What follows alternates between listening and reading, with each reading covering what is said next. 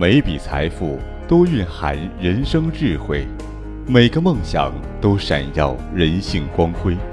财富自由说为您讲述风云人物有喜有忧、有笑有泪的财富故事。财富自由说由好买财富出品。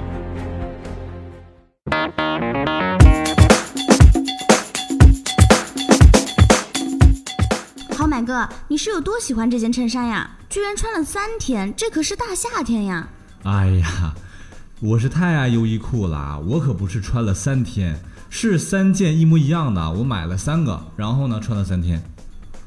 我可不爱穿优衣库，这服装款式也太朴素了吧！像我这种身材火爆的性感美女，就应该穿欧美范儿的衣服才对呀。你可别小瞧优衣库啊！它的创始人刘景正就是靠卖这些基本款式的服装成为了日本首富的。据说每三个日本人当中就有一件优衣库的摇粒绒外套。哎，那要不咱们合伙做微商卖衣服吧？你呀，这方面脑子还挺灵光的。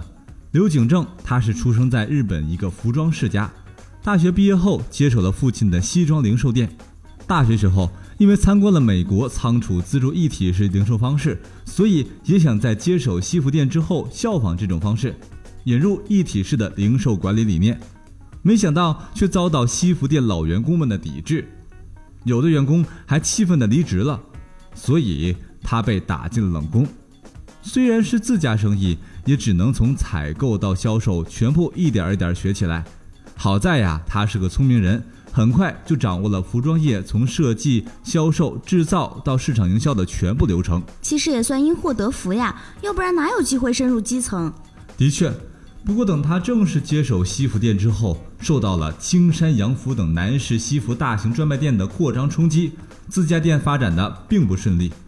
于是呢，刘景正就把目标瞄向了拥有大众市场的休闲服饰，优衣库也就此诞生了。八四年六月二号。第一家优衣库在广岛开业，被外界幽默地称之为“乡镇企业进城”。当时因为担心场面冷清，在开业前，刘景正拼命地在电视广播上宣传造势。结果开业当天早上六点就有大波的人排队等候了，销售场面十分的火爆。哟，这大学生创业还是有两把刷子的，而且还是个营销专家呢。八十年代末不正是日本经济泡沫破裂的时候吗？国民收入大幅减少，困难时期呀，结果优衣库却逆势发展，想想也说得通。经济不好，人们只好减少服装开支，所以低价之优的优衣库成为人们首选。一直到九十年代中叶，优衣库总共开了一百多家门店。有句话怎么说的来着？乱世出英雄。这经济动荡的时候，如果把握得好，就能腾飞起来。嗯，不错，有进步啊，你都学会总结了。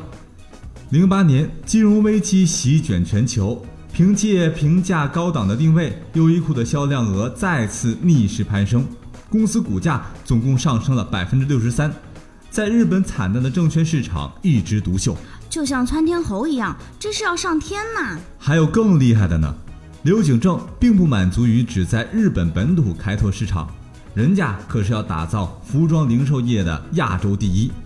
于是开始加紧布局中国市场，一二线城市的优衣库门店也在急速扩张。零九年四月，优衣库与淘宝结成战略合作伙伴，天猫店开店不到两周，销量立马突破三万件。一零年十一月二号，开业不足半年的优衣库淘宝商城旗舰店日单销售额创纪录的达到了五十五万元人民币，当之无愧的成为淘宝第一服装店。好买哥，优衣库还经常跟欧洲顶级设计师合作限量款的衣服，每次都有好多粉丝半夜里排队去买呢。别光知道买买买，也跟着好买哥学习一下这位日本首富的成功经验吧。首先啊，他有着先进的营销理念，知道用宏观理念运作企业，在公司整体的经营中能够精确地树立阶段性市场目标及长远的理想目标。其次，刘景正能够不断探索和挖掘新的销售点。据了解，他非常愿意在产品研发中投入大量财力精力，针对传统品类进行技术革新，并在市场营销中不断强化宣传这样的元素，使其成为热点。这些对于企业家来说都是很优秀的品质。这第三啊，就是他的胸襟了。和日本企业家普遍爱面子不同，刘景正从不避讳个人失败，所以好买哥认为，正是因为这种不断面对失败、正视自己的品质，才促成他今日的成功。最后一点是他惊人的行动力和事业心。刘景正非常了解自己的企业、自己的产品，了解到什么程度呢？这么说吧，他几乎可以通过观察一个人的穿着，准确的说出他穿哪一个尺寸的衣服，腰身大概多少。